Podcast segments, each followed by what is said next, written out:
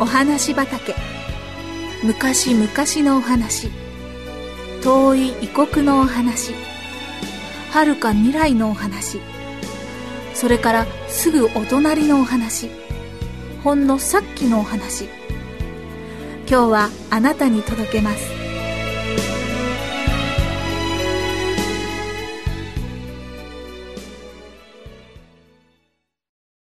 ジョージアとガラスの小鳥。ある晴れた日曜日の午後ジョージアとお兄さんのアンディといとこのロニーは通りの角でおしゃべりをしていました。その時ジョージアが「散歩に行かない?」と言い出しました。どこへ？ロニーが聞きました。あらどこへってわけじゃないけどそうね。金さんの花屋さんまで行かない？あそこの噴水きれいよ。今日水が出てるといいけど。いいね行こう。アンディが言いました。そこで3人はぶらぶら歩きながら花屋までやってきました。幸い噴水は勢いよく出ていました。それはきれいな眺めでした。噴水に日の光が当たって小さな虹ができていました。池の中には睡蓮の花がたくさん浮かんでいます。そしてガラスの小鳥があちこちに止まっているのです。それはまるで美しい小さな自然を街の真ん中に運んできたような眺めでした。わあ冷たい水。ジョージアは噴水に手を伸ばしながら言いました。小鳥に気をつけて。アンディが注意しました。でもちょっと遅かったようです。ジョージアが手を引っ込めようとした時ガラスの小鳥の一つに触ってしまったのです。小鳥は足が折れて下に落ち池の縁に当たって割れてしまいました。ああ壊しちゃった。アンディはそう叫ぶと全速力で逃げ出しました。ロニーも続いて逃げました。でもジョージアは逃げませんでした。そこに立って壊れた小鳥を見ながらどうしたらいいかしらと考えていました。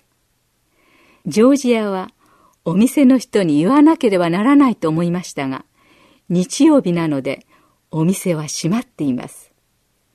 家に帰るしかありません。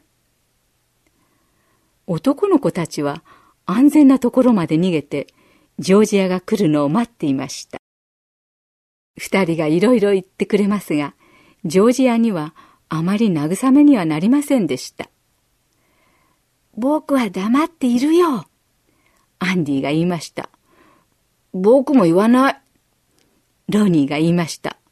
もちろん金さんにだよもし君が壊したことが分かったら弁償しなきゃならないよきっと10ドルぐらいは払えって言われるよ日曜日でよかったな。それに、近くに誰もいなかったし。と、アンディが言いました。心配しないで。ジョージアが言いました。私、明日の朝一番にもう一度来て弁償するわ。私が壊したんだもの。私がお金を払わなくちゃ。そりゃあ、貯金箱にはあんまりないけど、足りない分は金さんのお店で働かせてもらうわ。貯金箱のことを言った時には心が沈みました。少しずつ貯金してきて、やっと今3ドルと25セント貯まっているのです。ロニーが言うように、金さんが10ドル払えって言ったらどうしましょう。考えただけでも恐ろしいことでした。みんなで家に帰り着いてジョージアはお母さんに今日の出来事を話しました。アンディとロニーが横からいろいろ口を出します。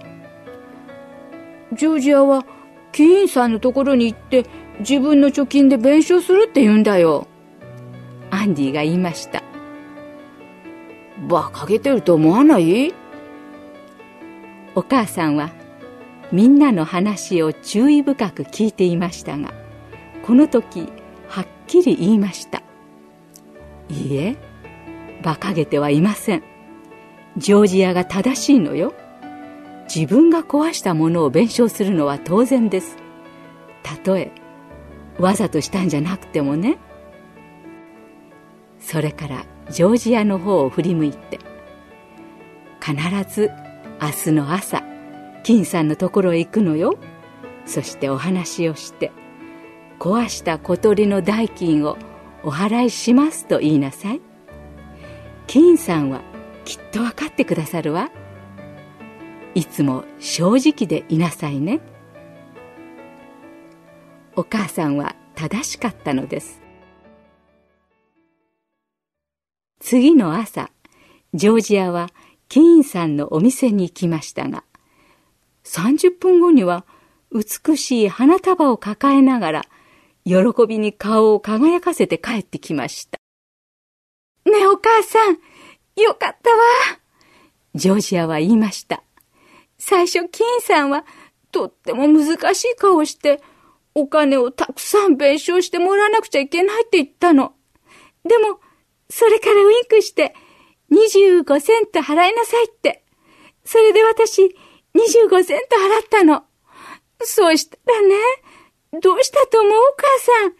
金さんはね、私にこの花束をくれてね、私みたいな正直な子は見たことがないって言ってたわ。金さんって親切だと思わない？お母さん。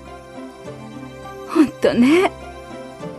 お母さんは目に涙を浮かべながら言いました本当に親切ねお母さんもそう思いますよ